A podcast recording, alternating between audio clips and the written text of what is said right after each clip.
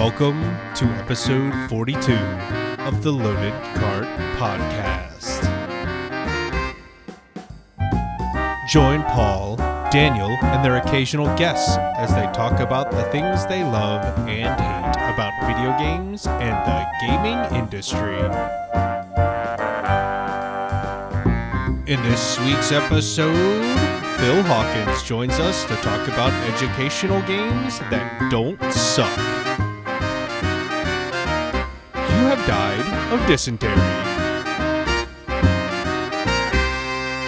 Ladies and gentlemen, boys and girls, children of all ages, welcome once again to the Loaded Cart Dadcast. I am Paul. What's Paul playing today? And with me, as always, is Dan, otherwise known as Chop the Viking. What's up, buddy? I'm doing pretty good. How are you doing, Paul? I don't know. I felt weird doing the Dadcast thing. Uh, Maybe that's seriously, though- because you're the only person here who's not a dad. I mean, Mhm. yeah, that's true. But that's usual. Like, I mean, whenever we podcast together, you're the only one here that's not a dad. Now you're just outnumbered. Yeah. count? I don't think cats because- count, No, they don't. No, Fur babies fine. don't count. Fine. We do have a guest, though. A Dad. And a dad. It's true. The amazing Phil Hawkins has decided to join us again for Mm-hmm. for specifically educational games and why they don't have to suck. hmm How's it going, Phil? Good. Making my third appearance. Yes. Indeed. I'm happy to be back. The record setting third appearance. Yeah. It is. you you currently hold the title belt. I I fit the uh, description of being a dad, so I am automatically an expert for this. Well, it also multiple times that you've been on here, you have mentioned that you play a lot of educational games. So I figured this is a good topic for us to cover at some point because at some point, a lot of us have children and we want to share our love of video games. So, like, this is a way that they can play video games and you don't have to feel guilty about the fact that they're like playing Mario Brothers. Yeah. That like, Mario Brothers te- does teach problem solving, so yeah, mm, Well- hand-eye coordination, but you know, Yeah, that's the more educational stuff that they need to learn, like yeah. how to talk. Yeah. We're looking for educational games that actually have applications outside of the game itself. Yeah. That's true. You can get Oh, really good at doing a speed run of Mario, but that's not Yeah. gonna necessarily help you get a job. Maybe. Depends what that game or that job is. I mean, it could train you for playing a lot of Overwatch, Mhm. which could net you a quite a big sum of money. I mean, I think the the highest amount of money has just been put out for what was it, fifty five million dollars? I think something like Damn. for the prize pool. I might be All wrong. right. Well, we want we want games training kids for the job field where there's more than like 20 positions out there. I, I want games training kids for kindergarten. I mean, like that's a, that's my goal right now. like how to not be terrible at life. Um, But- well, I'm not sure if the classics will help with that, but at least it'll be fun. Yeah, no kidding. But first, we have a, a couple of things to get out of the way. Let's Yeah, the usual stuff. talk about what we're playing. So, Paul, what what is Paul playing this week? That was awkward as fuck. Thank you. I, Uh, I, I do what I can. the usual, really. Overwatch. I actually just got done playing a, a round before the the start of recording. Um, had an amazing Zarya ult and unlocked the achievement for Zarya, which is to graviton five or more players into a single graviton surge. Nice. For context, that is really difficult since there is only six members on the opposing team. Breath of Fire 4 uh, on my PS Vita. It is an old PlayStation 1 game. Really fun RPG from Capcom, I think. I think. Yeah, I'm pretty sure Breath of Fire is Capcom. Yeah. And I've been playing Sleeping Dogs. Yeah, nice. Yeah, I think I might choose that one next for the next uh, game corner because it's really good. I like it. I think you'll enjoy it too. Okay. I don't I don't know what either of those last two games are. Necropolis and Sleeping Dogs. So, Sleeping Dogs is a, uh game by Eidos, I believe. It takes place in Hong Kong, and you are a Hong Kong cop, and uh, it's basically like a. s- It's similar to GTA, but you're playing on the side of the law, and you are also undercover. So, kind of bit of both. It's an Yeah. interesting title. Uh, the premise is fun because it it has a much larger focus on melee combat since guns aren't really hugely prevalent in Hong Kong. Mm. In fact, So- Yeah. It's Yeah. it's semi reminiscent of Shenmue in a weird way. kinda, yeah. Just the the huge focus on on uh, melee combat is really what drew me to it because it could have gone either way for a game like uh, uh, similar to GTA, but I, I'm really enjoying it quite a bit. What about you, Dan? What have you been playing? I've been playing, I guess will be my regulars right now. Uh, I've been playing Vainglory MOBA for iPad is what I've been playing it on lately, and uh, Battlegrounds because it's Battlegrounds. Well, yeah. I mean, in fact, um, it's it's kind of funny. My my boss and like three of my coworkers all play together, and I'm like, "Ah, do I have to get this now? Well, it it should be you know by the end of the year it should be out of early access, so you can you know justify getting it. Yeah, but it's still thirty bucks. It it's worth thirty bucks. I know, but it's still thirty bucks. It's tough when there are other MOBAs for free. Okay, well, It's like you can pay five dollars for a Five Guys hamburger, but there's a Wendy's burger over here for like fifty cents. Mm, that's I don't know if I trust either of those things. Yeah, I don't know. I I'm, I'm I'm still on the fence on whether or not to get it, so we'll see. Yeah. no no problem there. I know you'll be more likely to get it once it's out of early access because you've got the uh, I, I've gotten bitten by too early often. access. yeah, I've gotten bit too often, and it's it's a from what I've seen, it's a very highly polished game. So I'm not surprised that it's Yeah. going to be out of early access very soon. But it's my money. I do with that what I want with it. indeed, indeed. And So you, Phil? Phil, what have, what have you been playing lately? I have been uh, playing two games, um, both from the summer Steam sale. Crypt of the Necrodancer, a extremely common one that's pretty much on sale every time there's a Steam sale. So I finally bit the bullet, bought it, and um, it was such a good purchase. Uh, if you guys haven't played it, I can't recommend it enough. If you have played it, hopefully you agree with me. But It's And if you don't, fuck you. that one's a weird roguelike, right? yeah, rhythm based roguelike, isn't it? It is. It is. Um, which I, the only rhythm games I've ever played are like music games, you know, Guitar Hero, Sure, sure. things like that. So um, this was new concept to me, but extremely easy to get into. Um, great gameplay, fantastic soundtrack. When you have a rhythm-based music game, you better have good music with it, and uh, it doesn't disappoint. It's it's kind of the the what draws me back actually every single time is I want to listen to the music in the game. So I'm like, I might as well play the game so I can listen to the music. It's yeah, That's recommend that. pretty good. The other one I've been playing is NBA 2K17. Uh, I haven't played a sports game in like five years, like any type of sports game. So um, I don't know what what got me to buy it now. Um, it's a it's a year old. You know, NBA 2K18 is going to be coming out if it's not already out. Um, Yeah, but this was, you know, few months. yeah, this was, you know, 20 bucks. And I've dived into it. I put like 30 hours into it already. Career mode. Yeah. Um, Mike Haggar is my player, um, who I specifically named because the game has a preset list of uh, nicknames. It's, it's not going to pronounce your last name. It'll have just the announcer say your nickname. The default nickname is the Prez or President, but among the the 20 or 30 there are on there is the mayor.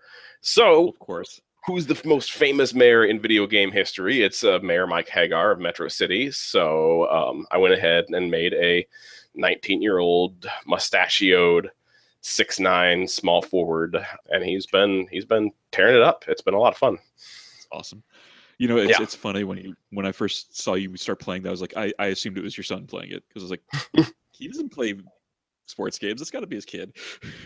I used to. I used to play so much, and kind of when I went over to PC gaming uh, full time and gave up all the console gaming, I stopped playing Madden. Yeah. Um, NCAA was one of my favorite sports games, but they stopped making those NCAA football games. So Licenses suck. yeah, Yeah, that's the only downside to PC gaming is that it's harder to get sports games because most, like, there isn't really a football game available until Yeah. Mutant League football comes out. No. Um, Not on PC anyway. yeah, it's like Football Manager. But That's that's for soccer. actually soccer. Oh, uh, one, did want to mention one thing. If you're curious about seeing Crypto of the Necrodancer and don't want to purchase it yet, guys over at Tadpog have been doing live streams of it. It's in their stream archives. Check it out from there. Yep. Yeah. All right. Now for Paul's favorite segment of the show, the news. Why do you do that? Why? I said one thing like 10 episodes ago and you're still doing this? well, when you keep responding like that, I have to do it like every time. 10 episodes. 10. it's got to be 10, isn't it? Okay, so since you did down. that, we're going to do your favorite one here Dream Daddy. That's my favorite one. You ever, you ever wanted to fuck a dad? Now you can in Dream Daddy. I don't know why this is on the list. I just I saw the the thing on PC Games then, and I was just like, I have to put this in here. There's no reason for it to be in there other than the fact that I found it fucking hilarious. That's it. It's out. Are the- Go play it. Are there any like normal dating sims out there? Because every dating sim I've ever been exposed to is always just it's hatable boyfriend. You're a you're it's a pigeon dating sim. It's a daddy Yeah. dating sim. It's are there actual regular dating sims, or is it all Um, just absurdist ones like this? The original ones came out of like anime stuff, and there are regular There's ones. Still tons of those. Oh yeah, tons and tons. But most of for the most part, they're just kind of hentai. Yeah. Now in Dream really good. Daddy, is Dream Daddy a gay dad dating simulator? Because I've only seen the trailer and it looks like you create your own dad sona, as it says. You cre- you are your you are a dad and you're looking for other dads to date. I Or how- know. I don't know why you're asking these questions. I literally have no idea what the fucking game's about, other than the fact that it was just there and it made me laugh. Follow ups need to happen. I'll be on for the Dream Daddy episode. I'm not. That's not going to happen. Literally not going to happen. So you could be out for anything else, but that's probably not going to happen. Yeah. Do you have other actual news? Russell Brower, uh, senior audio director, composer of most of the music of any Blizzard game, like World of Warcraft, StarCraft, Diablo, he got laid off. Apparently, no, he got laid off. Yeah, You have two links in there. One says I he quit. do, I one says he got laid off.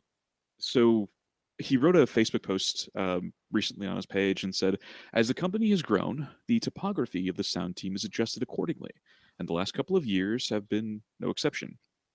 With the success of a sound decentralization initiative, my current position of overall senior audio director slash composer is no longer relevant and is being eliminated. What?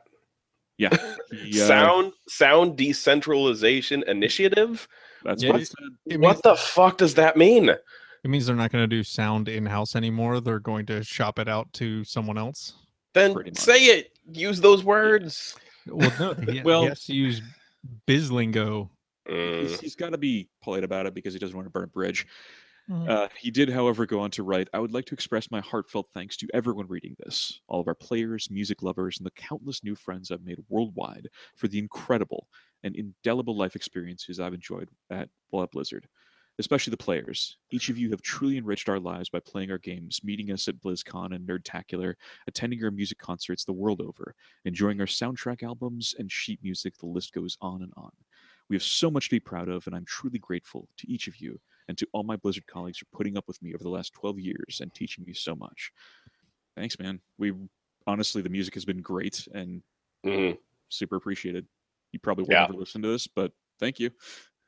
Yeah, I use I use WoW music for uh, D and D games that I run. Um, I listen to the StarCraft two soundtrack uh, at work, and the Diablo soundtrack I use for D and D as well. Like it's it is top quality stuff out there. So It really is. I don't know his name until now. I didn't know his name until now, but um, this is the guy that's behind all that. He does good work. It's true. Indeed. One other surprise uh, parting of ways was uh, BioWare's general manager Aaron Flynn left the studio, this one voluntarily, and Casey Hudson returned to take over the role. Yep. Yeah, apparently he just said, fuck it, I'm out. Like, I, I'm not sure what it was, but soon after Mass Effect Andromeda came out, he's just called it quits. Yeah. It's I don't I don't remember the exact details of it, but he stepped down because Hudson wanted to come back. And he was like, I've been it's something along the lines of basically like he'd been looking for a reason to step down. And when he I, mean, heard can, when he heard Casey Hudson wanted to come back to BioWare, he was like, "All right, cool, let's do this." I've been contemplating changes in my li- own life for some time, but when I heard that Casey had confirmed he was up for the task, I realized the opportunities before us. I'll be working with him over the next couple of weeks to help him catch up and do my part to set him up for success to be the best GM he can be. And then he goes on to thank everyone with the a very long-winded diatribe. I will spare you the details, but uh, suffice to say, we'll put the the full letter and everything in the show notes. Indeed. That was it for my bits of the news. Does anybody else have anything? No, not that I'm aware of. Phil, I'm, I'm any news? out. I mean, I work in the news industry, but I'm not sure if North Marion County athletic high school sports news is relevant to your listenership. I mean, it's not irrelevant. I mean, there's there's a certain Venn diagram of people who listen to our show and read the news. you are in that Venn diagram. Yes. I'm I'm excited for Woodburn boys soccer. They they got a state championship to defend this year, but they lost 10 starters. The guys coming up from their JV squad undefeated last year, so I think they're just going to plug them in and and reload and it's going to be uh, another fun fun time. I'm looking forward to it. Woodburn is awful at everything else. Um, no no offense. And I I say that with all all due respect, but they're they don't have a strong athletic program outside of the boys soccer program. So this is like fall sports season coming up next month is like this is what Woodburn is all about. So I'm excited for it and this is what everyone gets uh gets excited about as well. So It's true. I actually actually do have one slight bit of news. okay. So it's going to be hard to follow that Woodburn stuff. yeah, I know. Yeah, I know. Uh, so so this one kind of ties into uh, a blog post from what will be a couple of weeks ago when this goes live. So a while back, Razer, the peripherals company, bought the company NextBit. And if you're unfamiliar with NextBit, they kickstarted a Android cell phone, and the whole premise of the phone was that it kind of dynamically backgrounded stuff that you didn't use very often to the cloud. And then whenever you wanted to use it, you would hit a button and it would take a second for it to like kind of load back onto your phone. And uh, then you'd be able to use that application again. So it, it kind of dynamically managed the storage space on your phone so that you could get a cheaper phone and you could put, you know, 32 gigs worth of applications on a 16 gig phone and it would kind of do all the work for you to to manage it. Interesting. So Nextbit is not selling their phone was called the Robin. Okay. They they are not no longer selling that anymore because Razer bought them. But Sure. now it looks like Razer is gearing up to like release a gamer oriented cell phone. okay. Uh and and I'm assuming it's going to be something like there's been numerous attempts in the past uh like the Nokia N-Gage and a couple other weird wonky Yeah. ones of like literally a cell phone that's designed to be a handheld console. But I mean, if you're, I mean, you're basically just talking. It's it's going to have some Android skin on it. It's going to play Android games, and it's just going to be a good processor in it. Like it could be really good. I mean, it definitely goes in line with the fact. I mean, they've done a tablet before. They they have multiple laptops now Right. like it's it's an evolution of of what they're kind of currently doing yeah, it's, so- it's a natural progression. Yep. All right. so does that mean we're ready for the main topic Yeah. 20 minutes in. Yeah, something like that. hey, the Probably chewing less isn't than me just, just Yeah, no, I. I I saw you not get a spice drop this time, so we're good. Your 90 year old man candy. it's fucking delicious All what's right. wrong with you Nothing. I don't eat spice drops. There's nothing wrong with me. it's okay i eat 90 year old man candy you wear 90 year old man shirts Hey, Hawaiian shirt is an amazing invention, and I defy you to say otherwise. not saying otherwise i'm just saying it is the garment of choice for 90 year old men Yeah. It is a silk garment, and it is comfortable as fuck.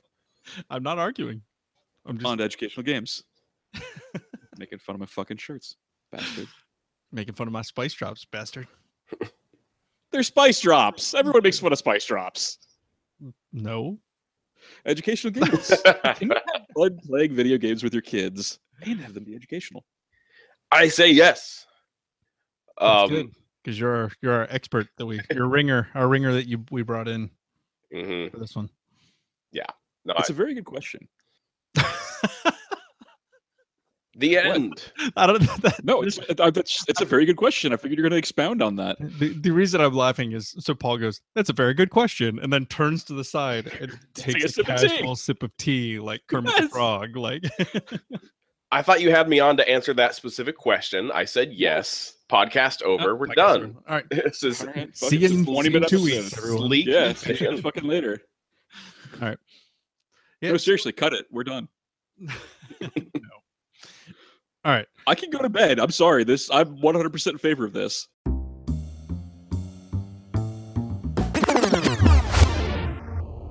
Maybe we should do a little bit more. Yeah. Maybe. Hey, Let's actually talk about the topic Yeah. instead of running running away from it like Paul wants to. There's no running here. I'm tired. I'm going to walk to bed. True. Crawl to bed. No, walk. I have some dignity left. All right. So let's talk Not about much, the classics. How how I guess viable are classic educational games that we all would remember from our being kids for kids these days? Do you have any kind of perspective on that, Phil or Um, I, w- I mean, viable as in like playable today, or yeah. Because I, I would say absolutely not. That is that is a something that's generational. That's just lost. Okay. to that era.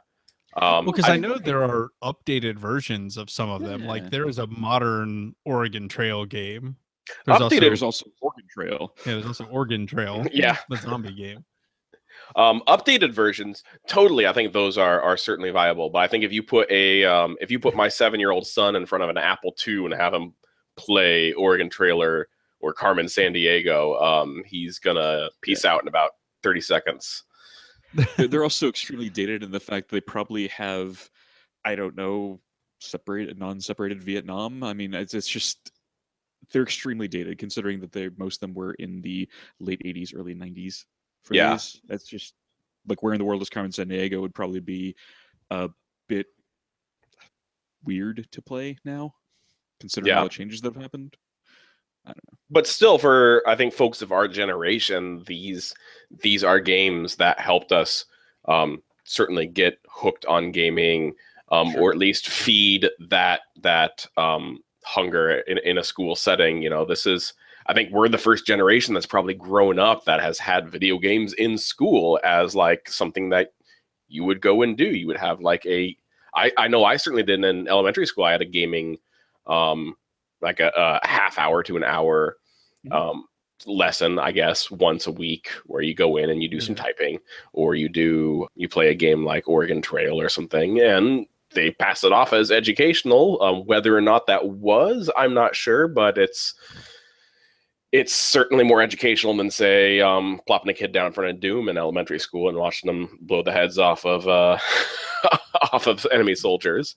True. But I'm curious, what the heck was it about Oregon Trail? Like, how did it get into every? It, this feels like something that was universal amongst, um, you Yeah, know, almost like I don't, I don't know if it was just one of the like because you know how a lot of times companies will cut deals with schools and they'll have like an educational bundle and that's why apple IIe's were like in every school in the country is because apple Yeah. made deals with local governments and stuff to Mhm. uh to buy computers at a discount so i'm wondering if that was just part of the software package that apple offered was like It might have been. here's Oregon Trail, here's, you know, uh, X other games like and you can use them in your classroom to help teach kids this this and this and schools were like, "Oh, sure, whatever, here's money."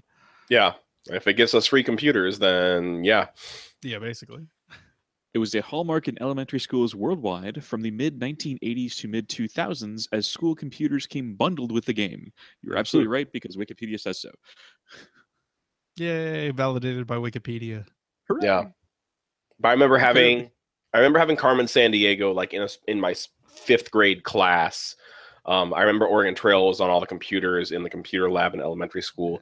Um, when I went on to to middle school, mid '90s, um, you had ones like Number Munchers, Odell Down Under, which was the sequel to Odell Lake. Um, I I forget which class it was, but uh, one of them we had a SimCity 2000 unit where we would go into the computer lab and the goal was to like build a city and you were kind of graded or evaluated i'd say based on like how big you, you were able to grow your population so.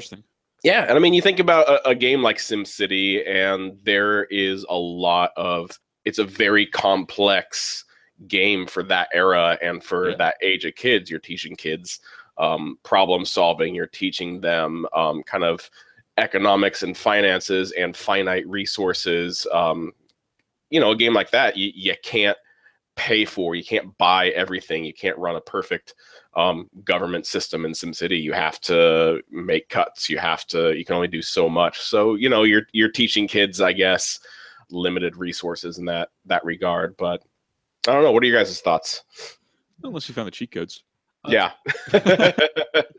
Something I remember a really long time ago playing, and I just looked it up to make sure I wasn't completely crazy for remembering this game existing, was Donkey Kong Jr. Math. It absolutely existed. I And it was own just the copy. Yeah, I mean, it's just this really weird game where you have to like crawl around on the vines and collect letters in certain orders to complete math problems. It's so freaking weird. It's bizarre. Yeah. It really is. but that gets back to the main question: Can you have fun playing video games and have them be educational?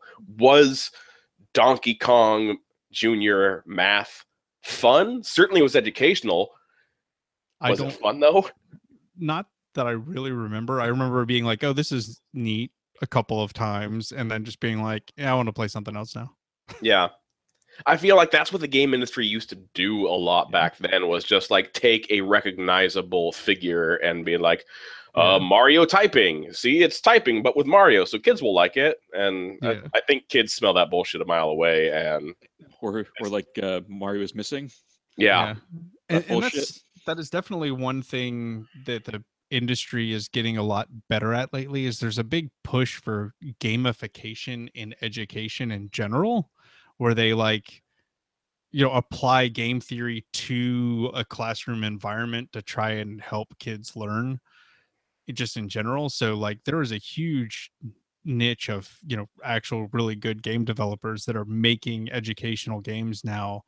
So like I mean, there's there's just there's some really neat stuff that I've seen my daughter play thanks to Amazon free time and her little Kindle Fire Kids edition that are that's like there's just some really cool stuff out there that are it's really weird and it's interesting to watch her figure out how to play it because there's no instructions, there's no tutorial. They no, just literally throw the kids into it and it's just like they literally explore the game and learn it as they're playing, which is exactly what most adults do. Like, oh, what does this button do? What does this button do? All right, cool. Let's go. Let's play.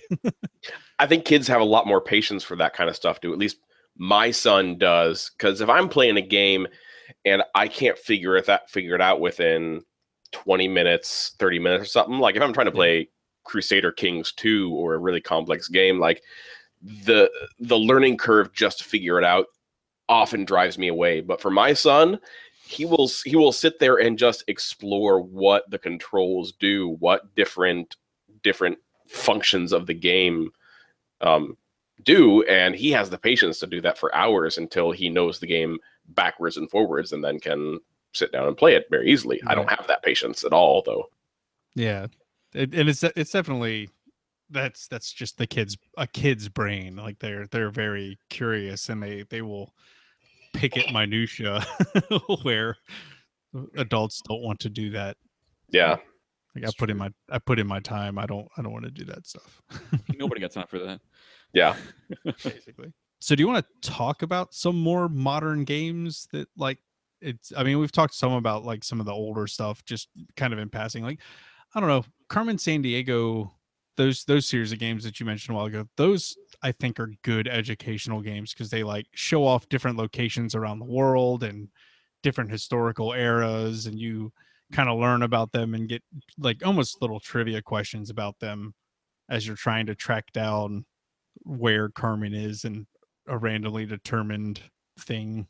Yeah, and I mean, I think that does a really good job of almost like hiding some of the educational components in there. Like, I think the main the main component of the game is puzzle solving and and you know figuring out clues to find Carmen Sandiego, but along the along the way, you're learning geography, you're learning history, and that's it's kind of it's kind of happening on the periphery, and the kid may not even realize that they're they're being taught what the capital of Italy is, or you know where the, Leaning Tower of Pisa is.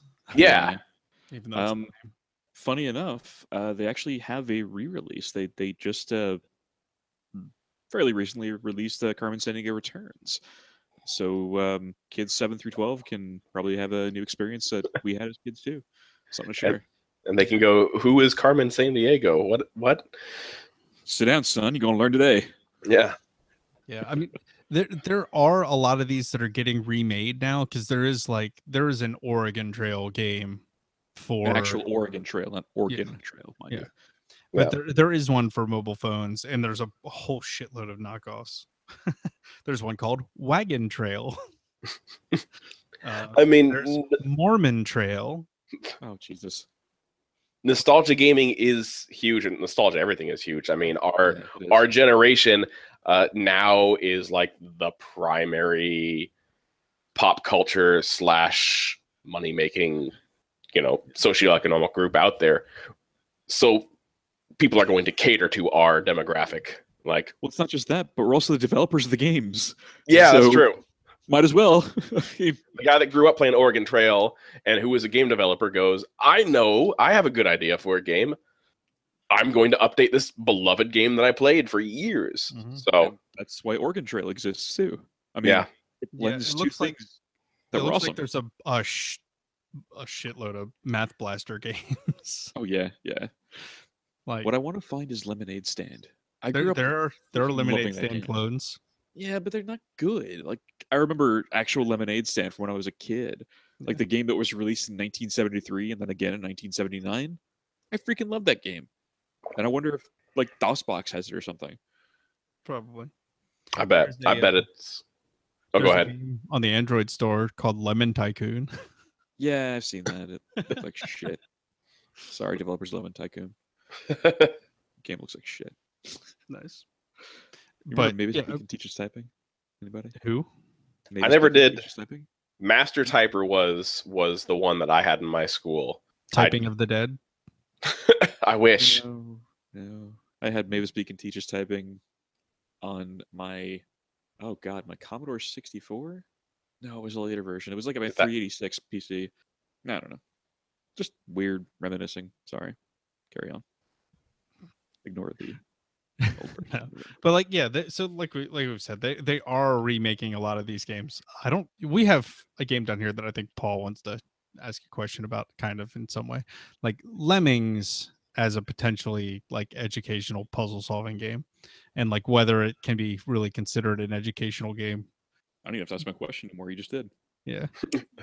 And I, Exactly. I, I put that down uh, kind of on on a list of of qu- I guess quasi educational games. So that's something that was probably made more as just a straight entertainment game. Yeah, it, I mean, it is kind of a straight puzzle entertainment game, but it does have educational value just in that, like, the you can't just lose by the game, you know, pulling one over on you. The only way you lose is if you kill all of your lemmings by doing something that pretty much intentionally kills them.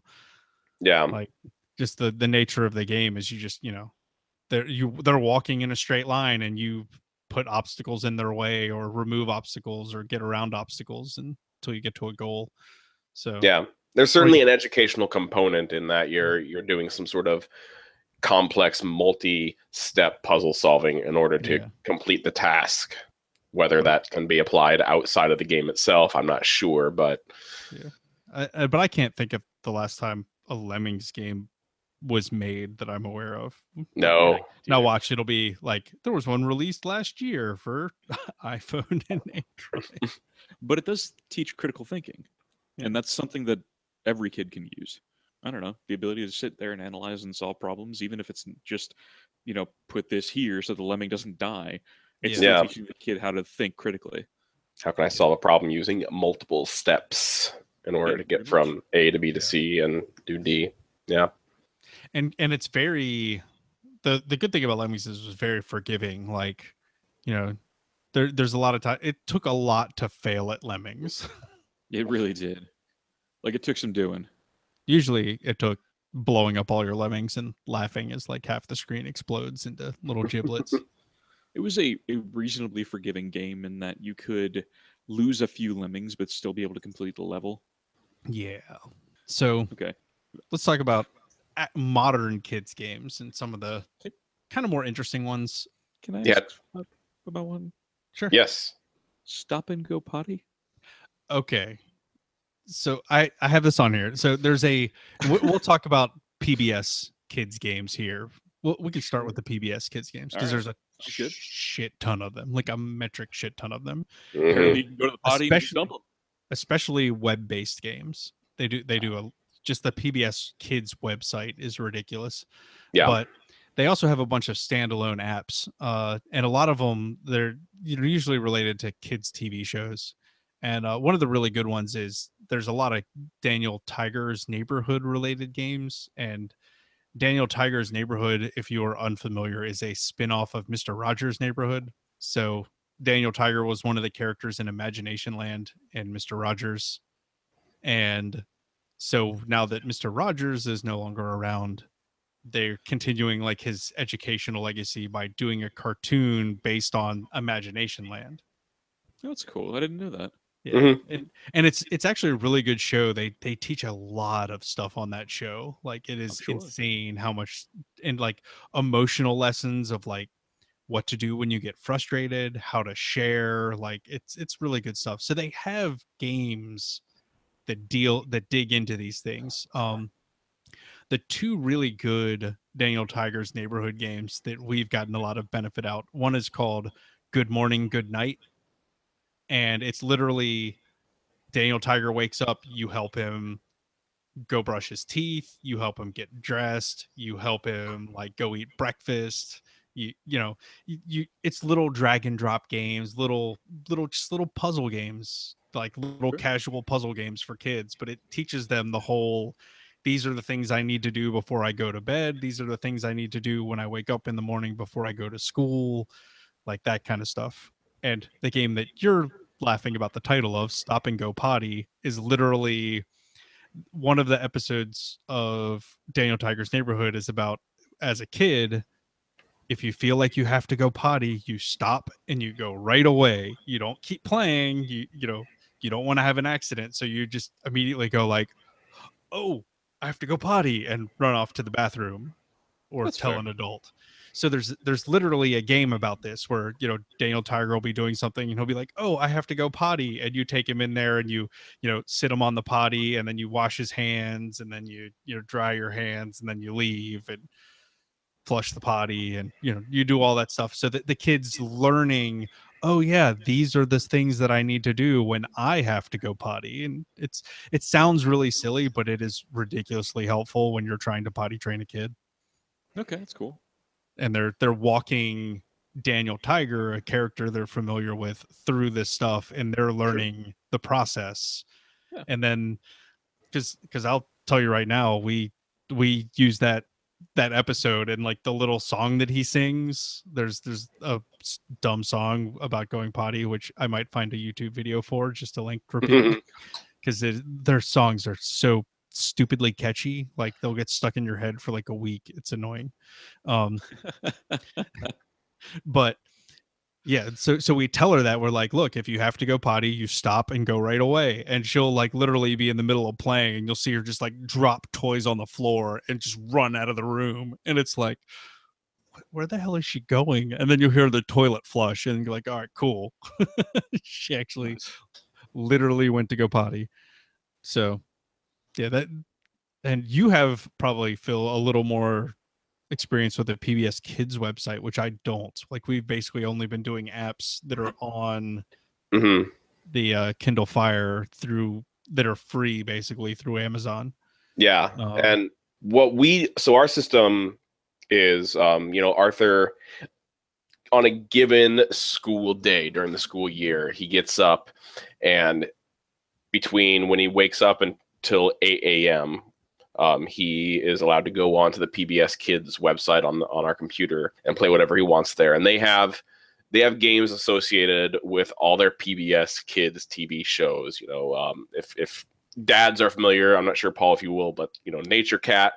They got what are the Wild Kratts? Their their nature brothers. I forget what else they have, but they they have a whole bunch of different games associated with um, every PBS kid TV show out there. So Arthur gets that kind of, and they're all extremely educational. Just just wonderful games that that teach you uh, a variety of things, not just not just you know language, math, but it also it, it's also teaching you how to navigate the web, which is something that I really like. There's a game out there called Kart Kingdom, which is it's a online multiplayer game on the PBS Kids website, and it's it's teaching you internet anonymity. It's teaching you passwords and usernames because you have to log in you have to have your own username and password and you know it, it gives us an opportunity to teach him that no you don't use your actual name. You don't use Arthur. You use for whenever you're signing in for something for a website, you use a, a different name for yourself, be it, you know, Sandwich Pope or something, something that's not no one's going to guess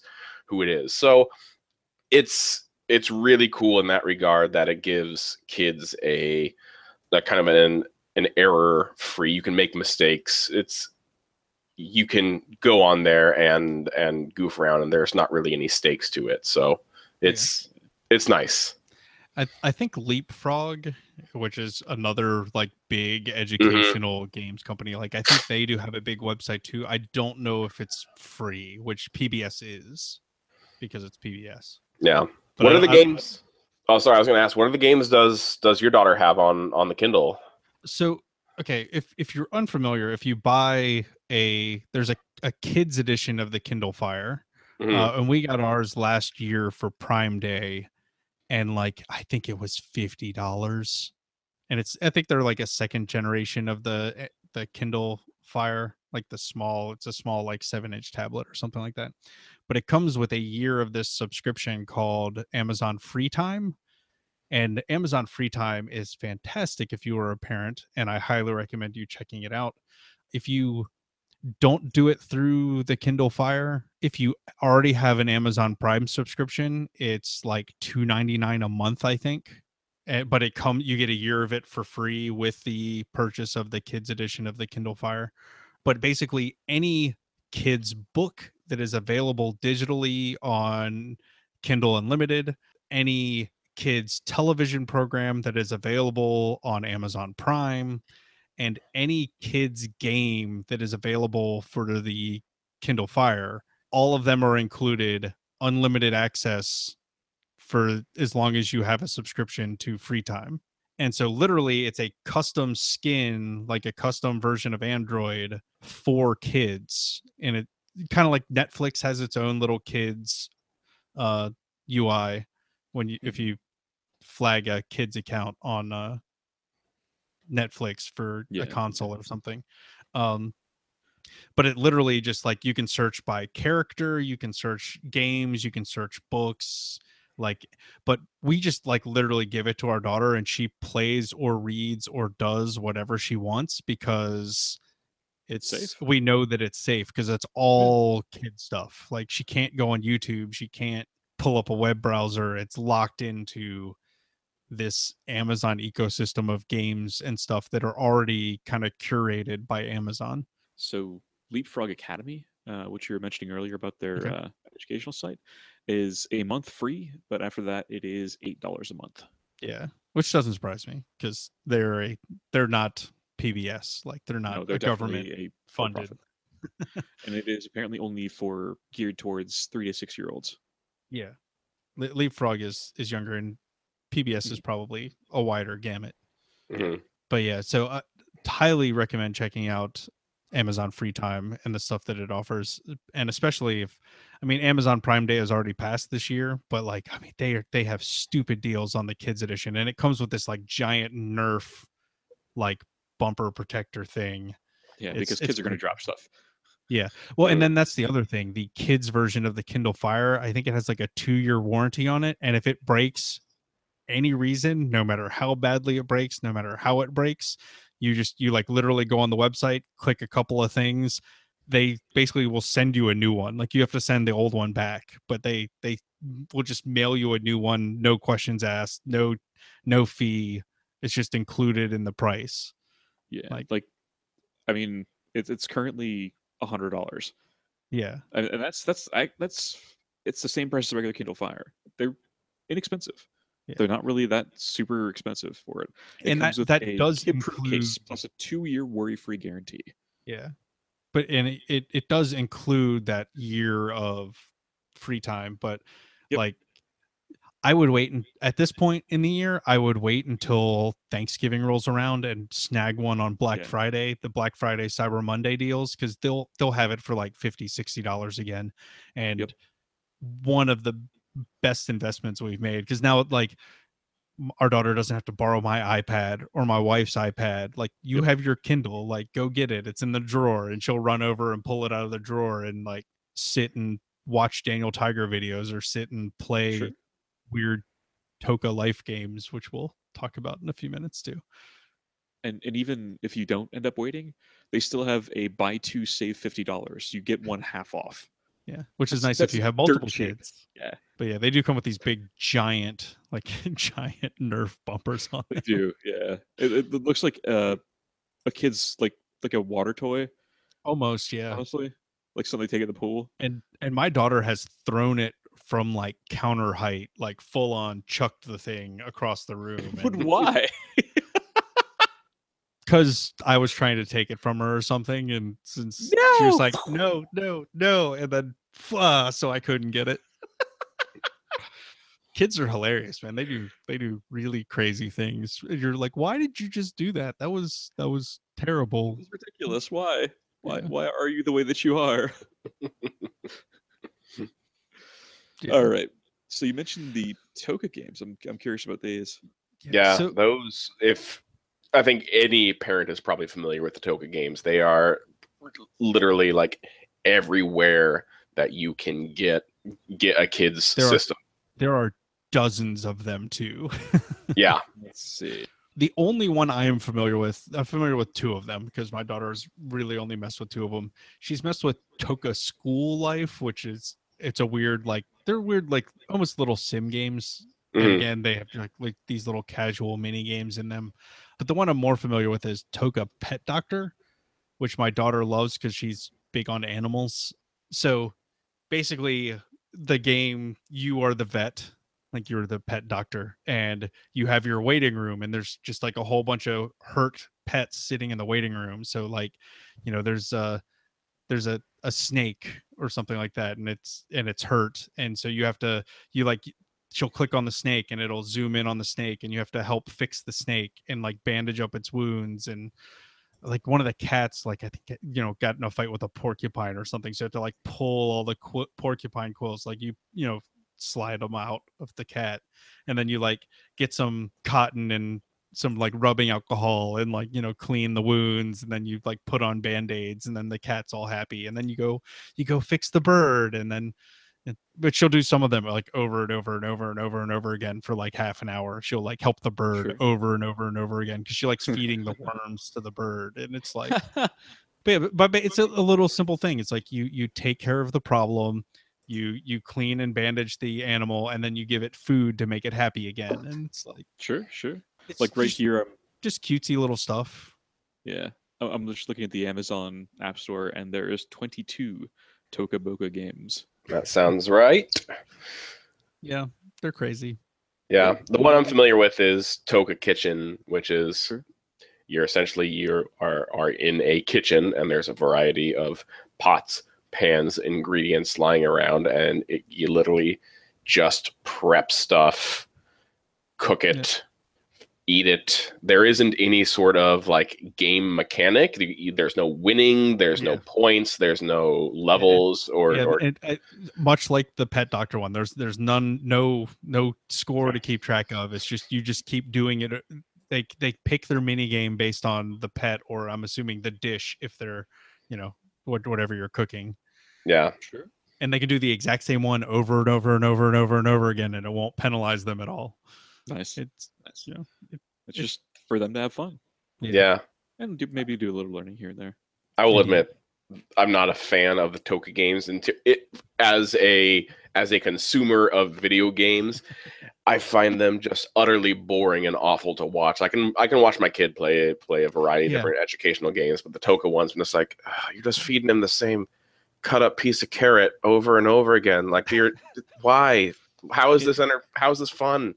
Yeah, the the interesting part for me is like watching my daughter puzzle out how to do this stuff because she, she can't quite figure it out sometimes, and it's she'll get mad and like go go fix a different animal or something, or she'll like the sometimes this this gets really funny like the touchscreen won't be responsive enough for her so she'll like grab my hand and try to use my finger like a stylus because hers isn't working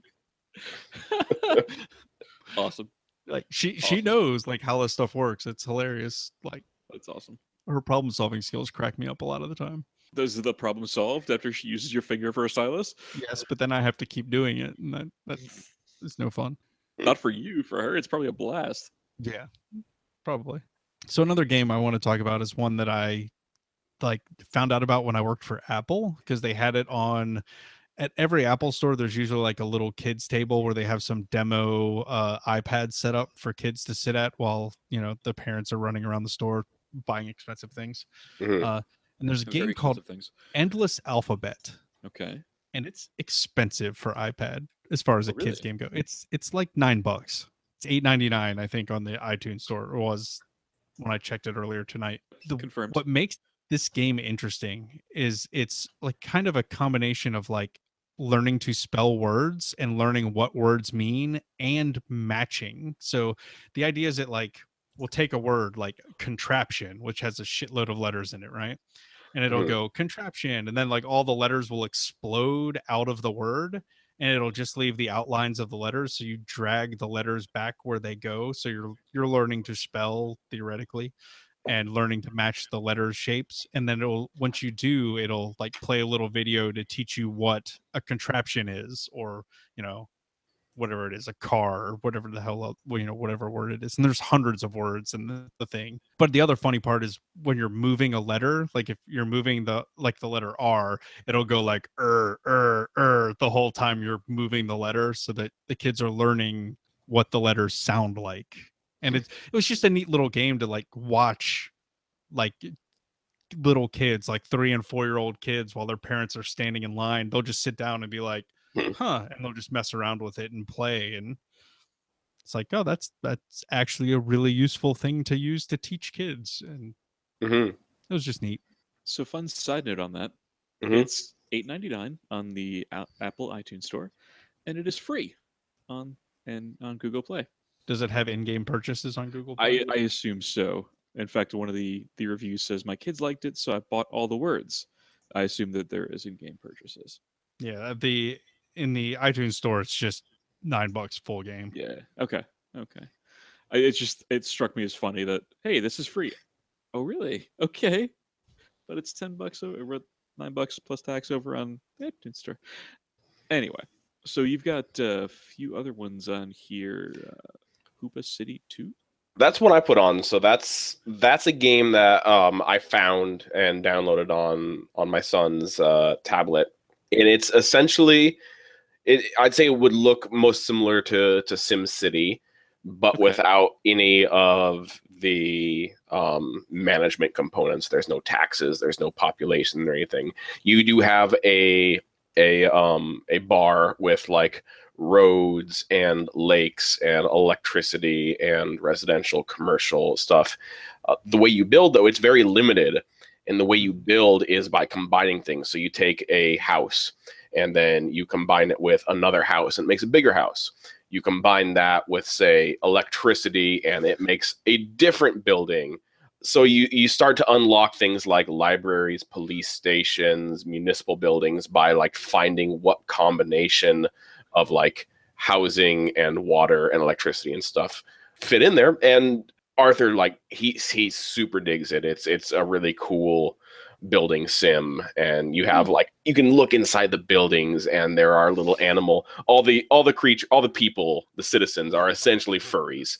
Um, it's it's just a bunch of animals anthropomorphic animals that you can drag and drop into each building and when you drop them in there they'll go about their business. They'll get into the bathtub and br- or brush their teeth or if you drop them in the post office they'll line up in queue or, or they'll start working there. So it's it's it's kind of cool in that regard. I, I'm a big fan of it. So I'm, I'm laughing because you combine a house with another house. I'm like, that's not how this works. That's, that's not how any of this works. but it, with the kid's imagination, it does. You Yeah. combine a house with electricity, you just get a house that has electricity. nope. you you get don't get a um, library. you get a windmill. That's not how this works. Damn you, Hoopa City 2. Yeah. An- Another one that I found just kind of by happenstance on on Steam by looking through, you know, random Steam list was um a game called Reach for the Sky. Mhm. Reach for the Sky is um kind of a plant science based video game. You start out as it as a seed and you start out in April and it's like a side view. You see the seed underground. You click on it, and you start building. You start building the plant stalk. You start flowering, blooming. Reach- uh, Reach for the sun. reach for the sky, and Mm. or maybe it is reach for the sun. Did I did I write that wrong? Filament Games. Yeah, it's Reach for the Sun. I, it is I just reach looked, for the sun. I just looked for it on Steam and was like, I don't see a Reach for the Sky, but I see Reach for the Sun. The sun's in the sky. It makes It's sense. Same thing. It's. Yeah. It's fine. but it is that is a super cool game um, as someone who does a lot of farming myself like backyard you know inner city farming and i, I Mhm. you know i want to teach my son you know how important how fun it is um, and this is a good way to kind of translate that and you're able to to grab grab bees drag and drop them onto your flowers to pollinate them and you're it, it if you really as you get older there it it has the science behind it of of um, the chemical components of your your starches and your energy and how the leaves will will pull energy from the sun and convert that into the chemicals it needs to feed the plant and so it's it's really fun at like a basic level but it also is complex enough that as you get older you can learn more about about actual botany from it Yeah, it goes into like chemical molecules. Yeah, and so you, you you click on a leaf that's glowing, and like the the chemical component will like pop up in like a a fun graphic, and then you actually get that energy that you can then spend on blooming another flower or blooming another stalk to your to your um plant. And there's a bunch of different plants there. It starts you off with a very relatively easy one then you start growing like cactuses or lilies or other more uh, difficult plants and each game it's it's only takes 10 minutes. It's it's 10 minutes from from april through november through like the entire plant's blooming cycle. And so the idea is to try and bloom all the flowers you can.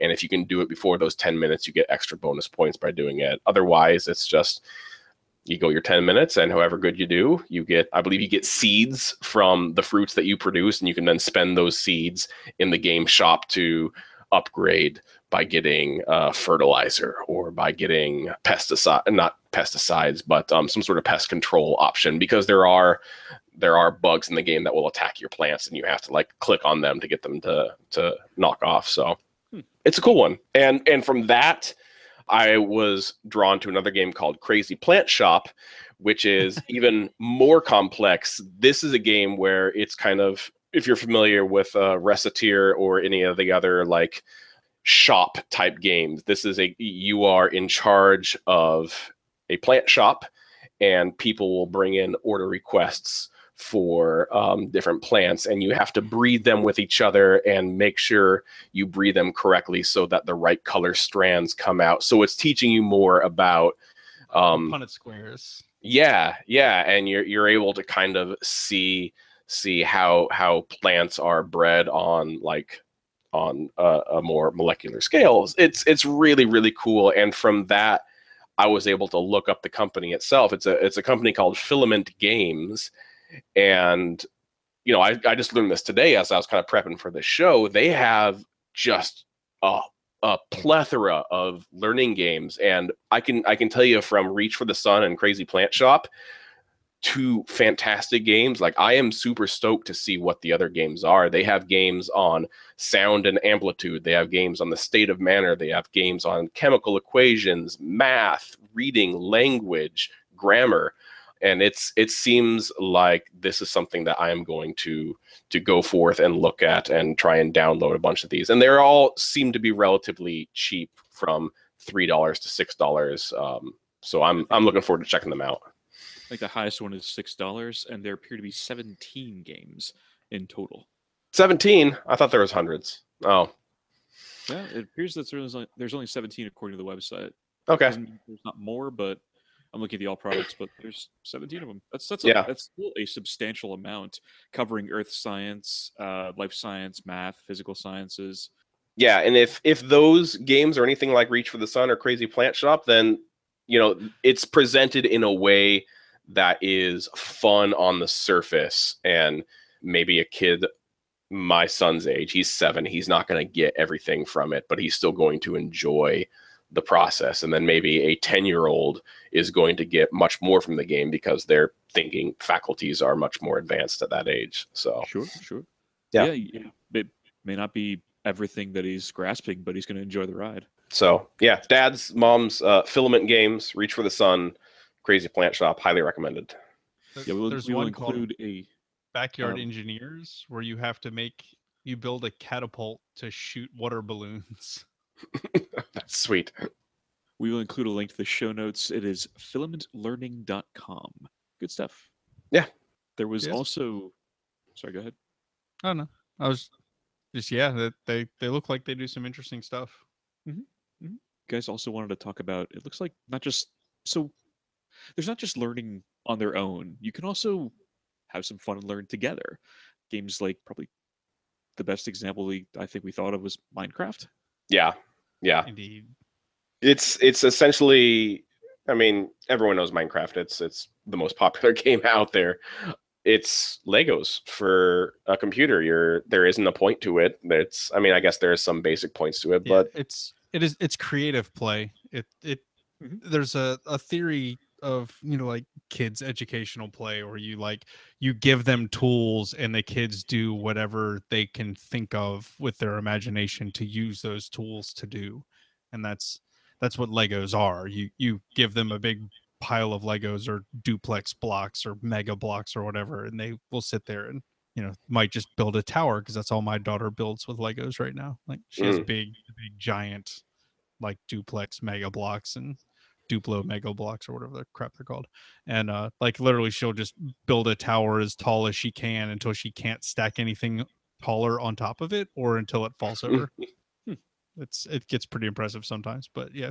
But yeah, that's that's one of the things that minecraft is really good for is that it teaches kids to build things. Because you know you can mod the game and you can do lots of really good stuff with it and like you can turn off the creepers that will blow up everything your kids make so that you know they can actually make stuff Yeah, and, and have it be a little more permanent. Frustrated. yeah and but i mean that's what it's good for. It's like oh here build your own house. Let me show you how to collect wood. Let me show you how to find stone. And then like the kids will just you'll come back you know a week later and there'll be all kinds of just craziness all over the place. They'll come back a week later and they'll have like the two towers yeah. Yeah. but and there's a little more to it than that because there's also if your kids are crazy enough or you know old enough they can actually start learning fundamentals of programming through minecraft using Yeah. redstone Okay. like the the crazy crazy redstone stuff like using the the gates and the operators and stuff like that like everyone builds a roller coaster at some point in time in minecraft it's like a rule of minecraft at some mm-hmm. point you build a roller coaster with redstone Yeah. And at some point, they might even go a step further and start using Lua, the scripting language behind Minecraft. Yeah, indeed my son hasn't gotten there yet. He's he's super interested. I mean, Minecraft is I would say his favorite game, his favorite franchise. He has Minecraft for for the PC. He has it for the Wii U. He has it on his tablet.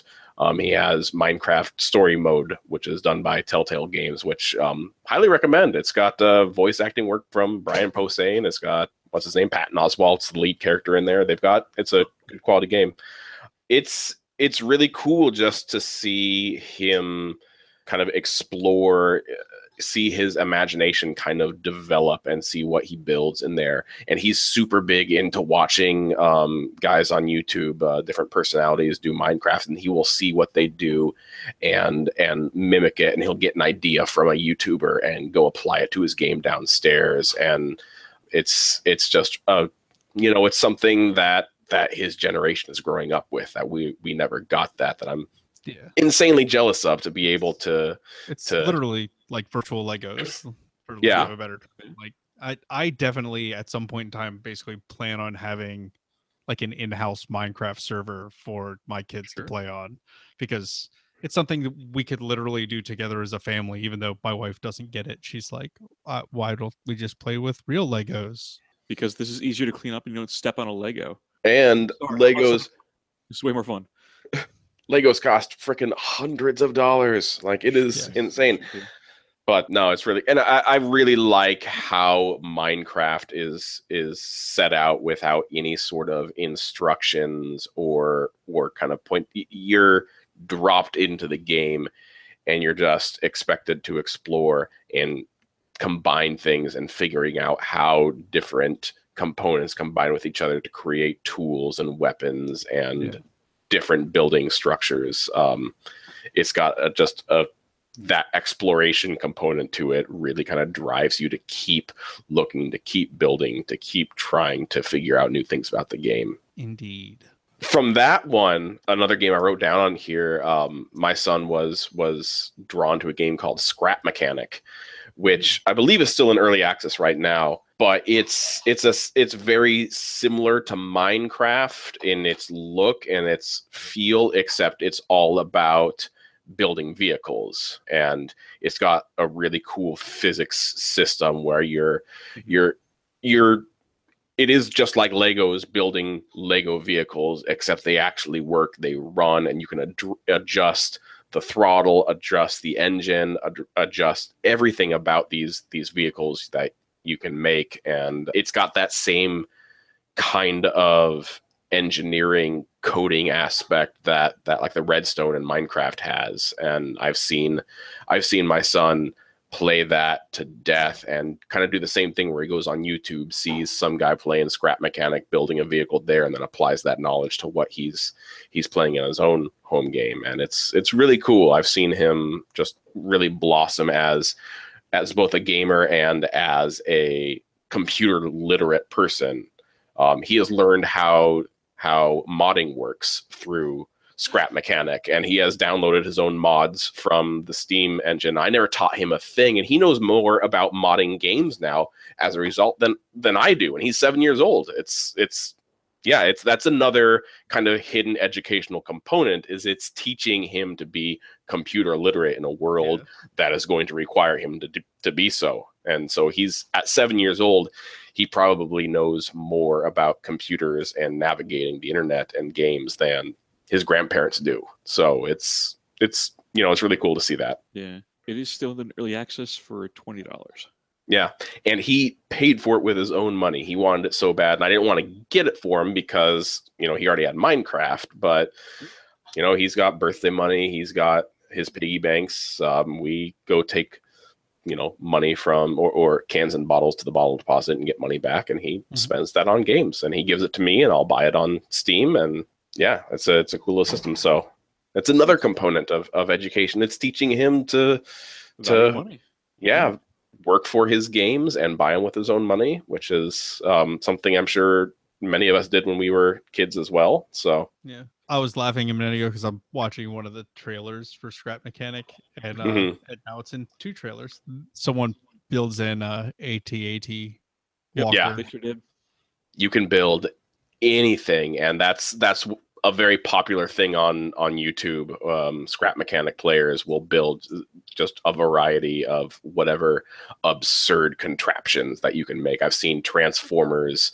I've seen Lots of transforming vehicles in these trailers. yeah, yeah. So it's it's kind of interesting to see. Like lots of weird transforming stuff. I don't know. It looks interesting. Like I'm Yeah. curious to check it out, but I'd play it, but not for twenty dollars. Yeah. Well, I'm not sure what it'll be after. It'll probably be much more. Honestly, Yeah, I know. Because that's usually what happens is that they just get jacked up in price once they get out of early access. oh, you mean like Ark Survival Evolved? It's still not out of early access. Not yet. It will be in a couple weeks, and then the price is going to double. hmm But they already released DLC for it prior to the full release. which is not included in the full price of the game, Sure isn't, buddy. even once they isn't. double it. We've been taking punch shots at Ark for a little while because of that particular annoyance. yeah. Yeah, DLC before the game is actually released. That's before it goes gold. Yeah, that's a new one for me. That's Yeah. um some bullshit right there. that tells me you don't know what the definition of early access technically is. Yeah, sure fucking don't. yep. All right. And Paul, you actually threw something together down here for potential fun with your kids, educational fun with your kids. I don't know how educational it would be, but the Lego series of games is almost always a family choice. Yeah. They're interesting little action adventure games. Is, is it Lego Universe? Is that is it Lego Universe or Lego World that just came out? There's Lego World came out that's very much like Minecraft. Mm, There was a Lego Universe for a little while. But yeah, Lego Worlds is their new Minecrafty game. Uh, There wasn't really much for me to say about it. I just I threw it on there because I wasn't sure if it would could be considered educational or not. I'm not sure about like the you know like Lego Harry Potter, Lego Lego Batman, like those style games because they're Sure. they're they're just they're action beat 'em ups. Right. Yeah. Like like I I I mean, yeah, I, I guess they probably have like a base level of you know hand-eye coordination and Sure. and puzzle solving, but th- they really are just. I mean, they might as well be Golden Axe kind of a game. Kind I- yeah.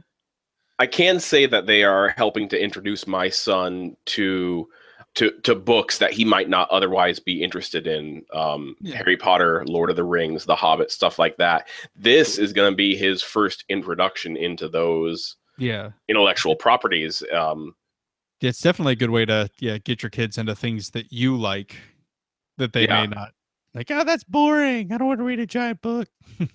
yeah, Well, son, sit down. You're gonna learn today. That that doesn't always work very well. It No. really doesn't. All right. but he is he is acutely familiar with the Hobbit franchise. Yeah. Unfortunately, it's through like the Lego Hobbit game is just a retelling of the Hobbit trilogy that came out, which is uh, hot garbage. So it's really it's it sucks that Arthur's first uh, introduction to that beloved series is through maybe its worst iteration, but yeah. if that drives him to read the book uh, one day and experience that, then you know what? It's well worth it then. Yeah, that's fair. I mean, how do you Yeah. make three movies out of a 300 page book? I By making stuff up. Yeah. by just digging through those appendices. Another game that is definitely an educational game, but it is feels like it's really advanced for kids. Okay. Is you you have this one down, Phil, the Mhm. Kerbal Space Program. Yeah. Yeah. because it literally teaches iterative design, scientific method, and rocket science. Literal rocket science. so like in some ways it is a little advanced for kids but like you know i mean they can just throw stuff together and see what it does and and play around with it in that capacity Yeah. Um, but yeah a lot of that is actually like pretty advanced game stuff pretty advanced science too Well, it, it kind of then introduces introduces the idea of, of educational games for adults or for Yeah. high school students. I mean, just because you grow up doesn't mean you have to stop playing educational games as long as they they make them for that adult audience. And I think Kerbal Space Program is a, a fantastic way to do that. It is a game that I have been debating on buying for a while, and I, don't know, it. I would recommend it.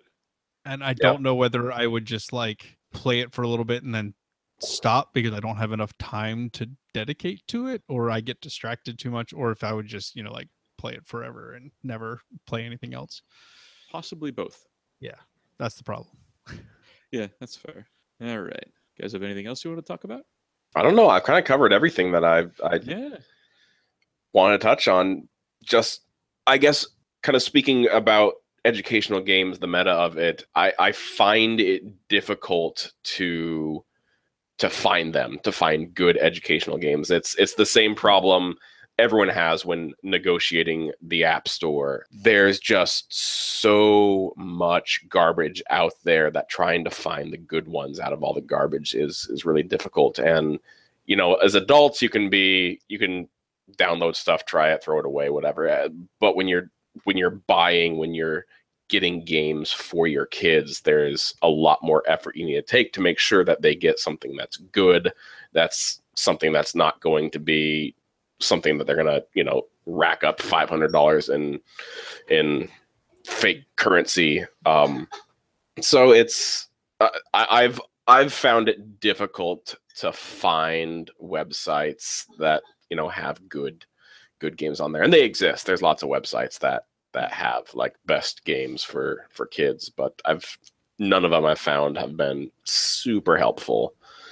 that that is i think one of the places where apple is doing something good because if you go into the itunes store and like there's literally just you can shop by category like you can Mhm. search their app store by category and there's literally a category that's just education and usually like their front page of the the app store especially the new one like they're they're redoing the app store with ios 11 when it comes out but it is that front page is usually really curated by apple Mm, and so it's usually only really good stuff and they do a lot of collections.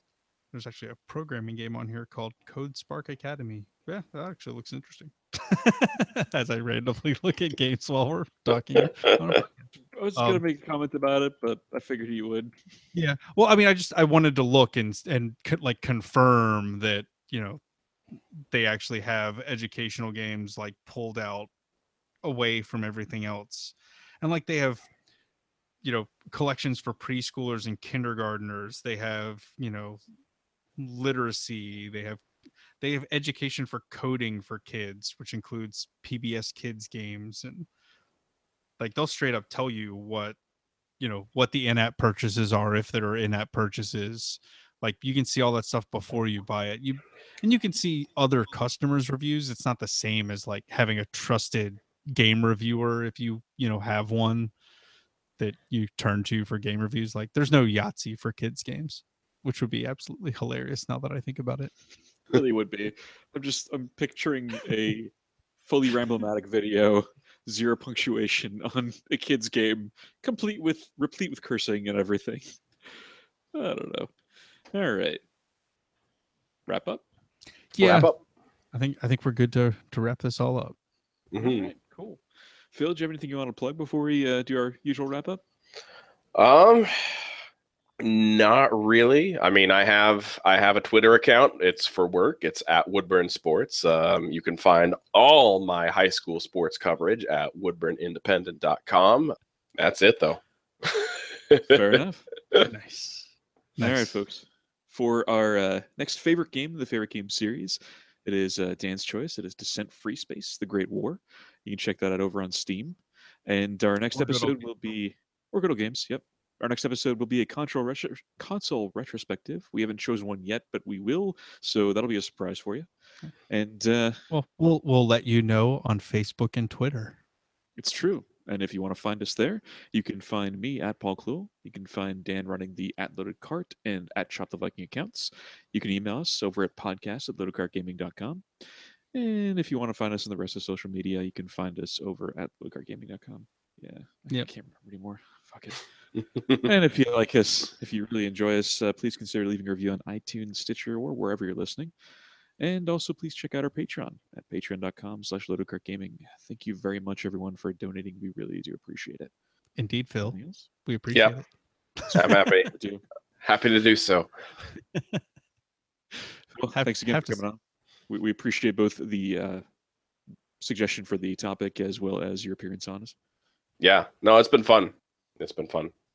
Because Lord knows I would have, yeah, Lord knows I would have nothing to say here if you guys if you guys weren't here for it. Now you have a a background knowledge on on games Yeah, When, uh, games. when Just- baby Paul, whenever that Yeah. happens. Download a bunch to your uh, your new phone and start playing them. No kids. No, I'm good. I'm good. Just get drunk and play them. That'll, it'll be Yeah. like a kid playing them. I found a lemonade stand earlier, and I'm gonna play that. So that's that's as far as I'm going. There you go. That, All right, that's a folks. start. It's a start. All right, folks. Thank you very much for joining us, and here's some smooth jazz to play you out.